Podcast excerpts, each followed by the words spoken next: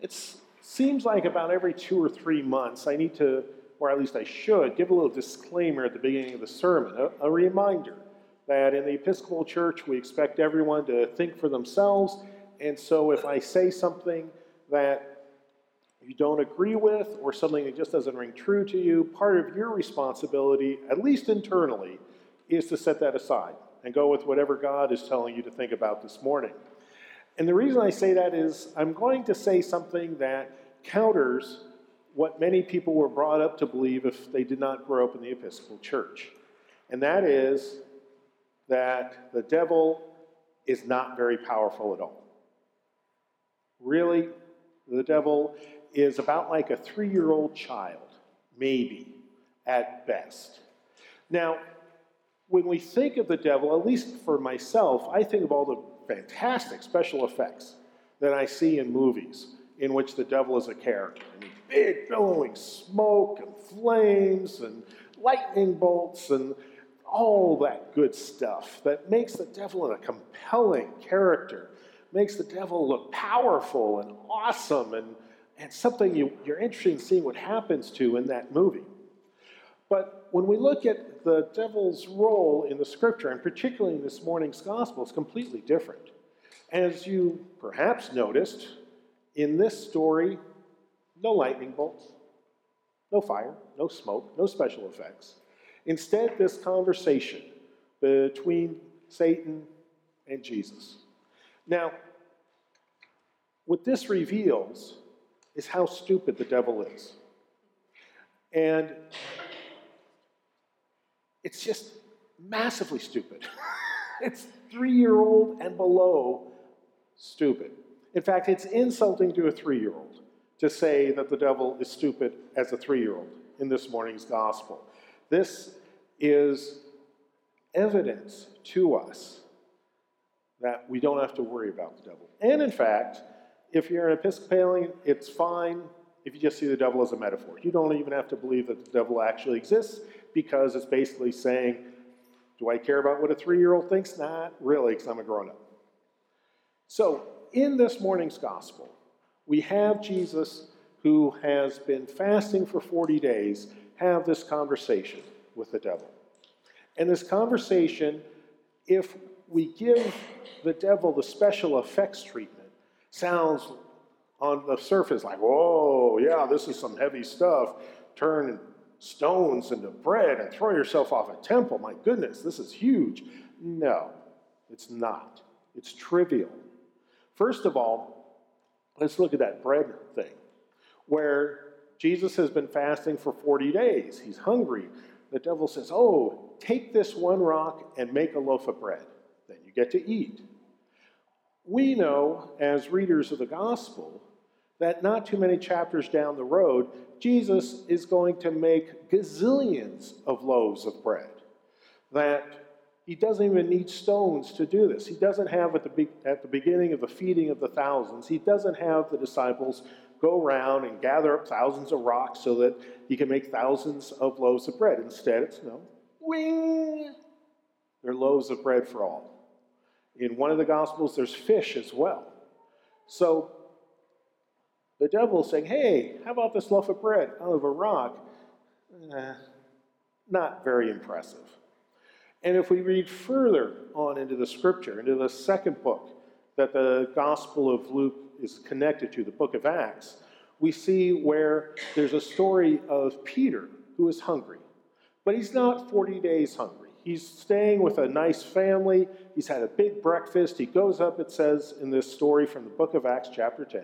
He goes up on the rooftop to pray, and it's lunchtime, so he's feeling a little bit hungry, just a little bit. And God provides this massive blanket full of food. Not just one loaf of bread, no stone needed. What the devil is offering, small potatoes. In fact, Luke may purposely be writing this in a way that we give a little giggle when we hear what Satan is offering. Haven't eaten in 40 days? One loaf of bread? Not much. Haven't eaten for three hours? You get a whole feast. So, not so big what Satan is offering. And then the second thing that Satan offers is for Jesus to be king of all the kingdoms. Now, part of what's going on here is Jesus is, at this point, still a human being. And so, if he's around 30 years old, which we think, he's well beyond middle aged for someone of that generation, that culture, and that health statistic. And so, Satan's offering what, 10, 15 years maybe of being king of the world? Maybe even less. We know how human kings are treated now and then, rulers. They don't always last, even if they live for a while. So, not a whole lot being offered there, particularly compared to what Jesus will become after the resurrection, the Savior of the whole wide world. And through the Godhead, the one who is the God over the whole wide world. So, you know, being made king, not a big deal. Not a huge, huge offer being made, but it's the best Satan can do right at that moment and at any moment. And then finally, there's this temptation of Jesus, climb up on the temple and throw yourself off, and you won't die.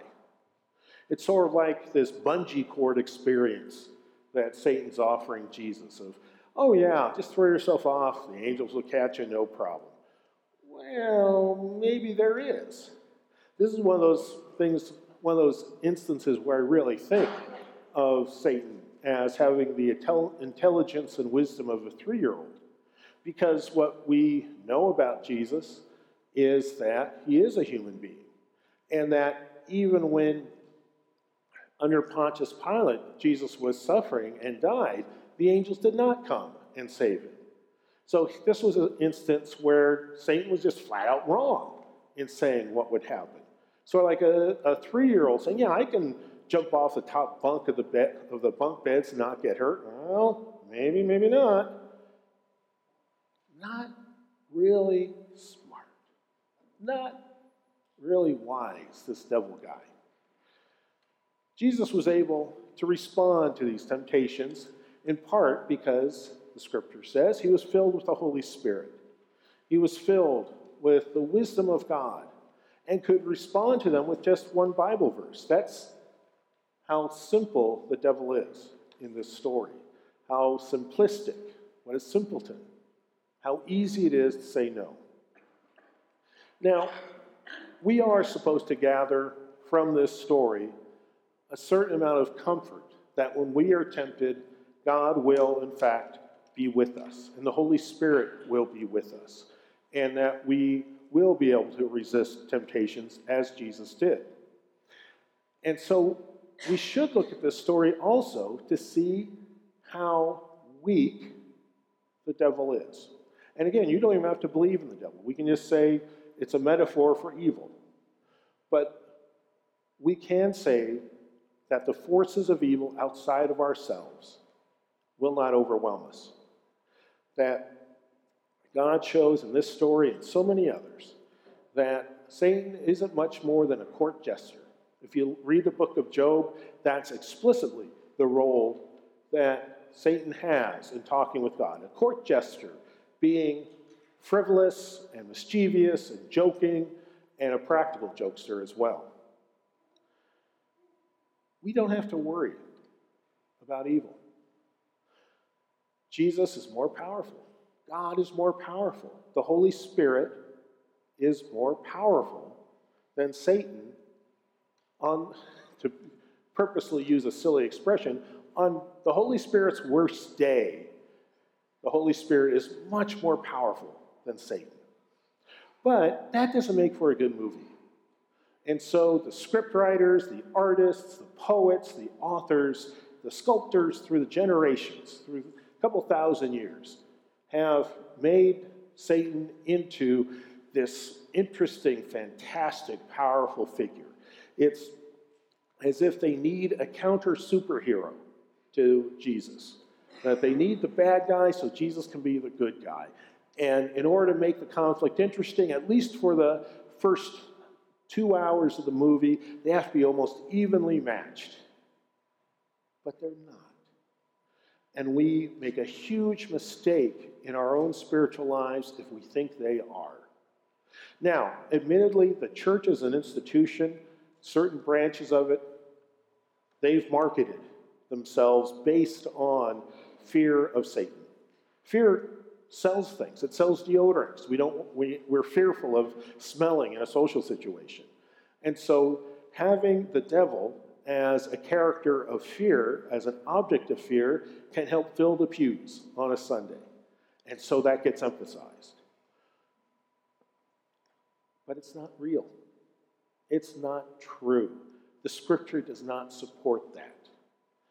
Instead, what the scripture says again and again is God is light years beyond the power of anything Satan can do. And the biggest reason for that is the only thing Satan can do is tempt human beings and get us to make free will bad choices. And again, that can be simply a metaphor. That we have free will to live our lives any way we choose. And we can choose whether to do evil things or good things. You get enough people choosing evil things, and it looks like there's a Satan afoot. But it's probably, well, it's certainly just a lot of people choosing to do bad things, choosing to be selfish, choosing to live out of fear, choosing to do things that God does not want to have happen. And one of the ways God has set up the universe is for us to have free will, and therefore we can choose to be like Satan. We can choose to be instruments of evil. You see, you can't make someone love you. You can't make someone out of fear love you. And so God gave us complete free will. We can't fear God and love God we can only love in order to have the true, healthy relationship that Jesus invites us into, that God desires to have with the entire human race. So, the reason that bad things happen, it ain't that the devil made me do it, it's instead that I chose to be selfish, or I chose to live my life in a way that does not love. And that multiplied by millions creates quite an evil force, but not one that's driven by some superhero bad guy, but one that's driven by our own selfish hearts. That's why it's so important to have seasons like Lent where we step back and evaluate our motivations, evaluate how we're living, evaluate what our ethics are. Sort of have a little time out from routine life and see whether or not we're living out the love that God has given us through our day to day lives. Whether, to see whether or not we are living in a way that makes the world a better place or a worse place. It's that simple equation. That's whether or not the devil or evil is winning out. Are we living in a way that makes the world a better place or a worse place? What's fantastic is that when not even a very large number of people decide to live in God's grace and with God's guidance, evil is very quickly vanished. That three year old is sent to his room and isn't heard from again. Instead, the world is transformed and very quickly and deep to its roots. The results are what we call accurately miraculous because we are making miracles happen when we choose to love, when we choose to live generously, when we choose to live out of the guidance that God gives us rather than out of our own selfish desires. So when you read this story, realize how simplistic evil is, how simplistic the devil is in this account, and therefore how easy it is to resist temptation. How easy it is to live a good life. Not because we create a way to do it, but because, like Jesus did in the wilderness, we are filled with the Holy Spirit. And we simply have to access that energy, that love, that guidance to live lives that overcome temptation, that set aside evil, that shares with the rest of the world the love that transforms the world to make it a better place, not just for ourselves, but for all of creation. In the name of the Father, and of the Son, and of the Holy Spirit.